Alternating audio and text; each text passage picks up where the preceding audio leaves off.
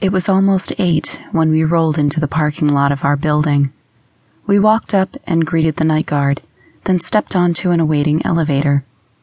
As we entered, Nathan pressed the buttons for our respective floors, indicating tonight would be the same as the previous nights. Denial would overpower our want until one of us broke sometime during the night. I should have grabbed him the second the doors closed, but I lacked the courage. Odd how his emotions ebbed and flowed like the tide, constantly changing the dynamics of whatever it was we were to each other. His moods always set our tone.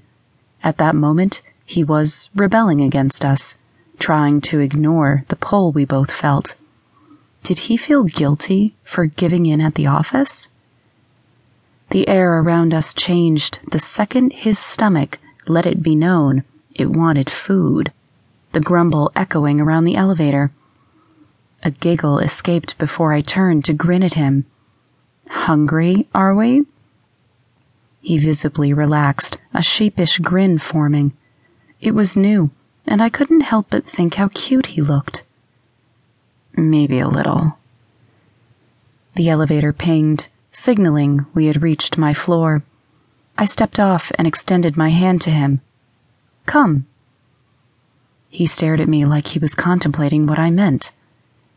Lila, I. Have dinner with me. Come. He shook his head. You don't have to cook for me. Well, I have to do it for me, and it's usually enough to feed four. So, come. I beckoned him with my hand. After a moment of deliberation and great reluctance, along with an argument from his stomach, he took my hand. He stared at me with his brow knitted together while we walked down the hall to my condo. I didn't know what was going through his mind, but from the outside, it looked as if he was guarding himself from my sexual assault. The thought made me laugh, as it was he who attacked me in the most spectacular way against a wall in our office, and he was frightened of little me?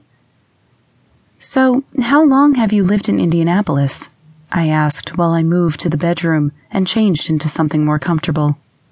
We knew few details about one another, and I was going to get to the bottom of Nathan Thorne. My whole life, with the exception of college. What about you? he asked. He removed his tie, and I licked my lips in memory of how he'd used it earlier. He also rid himself of his suit jacket and unbuttoned his dress shirt. Indiana native, born and bred, I admitted.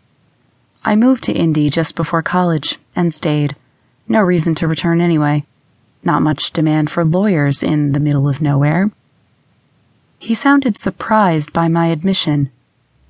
You didn't go out of state for law school? I moved past him and walked to the kitchen. I sighed and shook my head. No, too much to pay out of state tuition. I'll be paying off my school debts for another few years as it is, even with my grants. He smirked before admitting his parents had paid for college, including his stint at Harvard Law. I stared at him as he spoke of the East Coast school and his time there. He was smiling as he recounted his first year at the elite establishment. I had always known he was more than just a transactional attorney.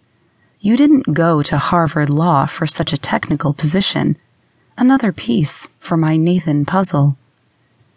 I admired his smile before commenting, You know, that mask of yours is slipping a lot lately. He shrugged his shoulders, his smile faltering. There's no point in the pretense around you. My heart fluttered in my chest. But I still don't know your secrets, I pointed out as I opened the fridge door and dipped down to find some vegetables for a salad. No, but you know there are secrets. That's much more than anyone else.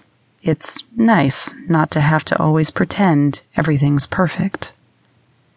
I, better than anyone, knew what he meant. Even his voice had lost its pretense and was low, with little inflection,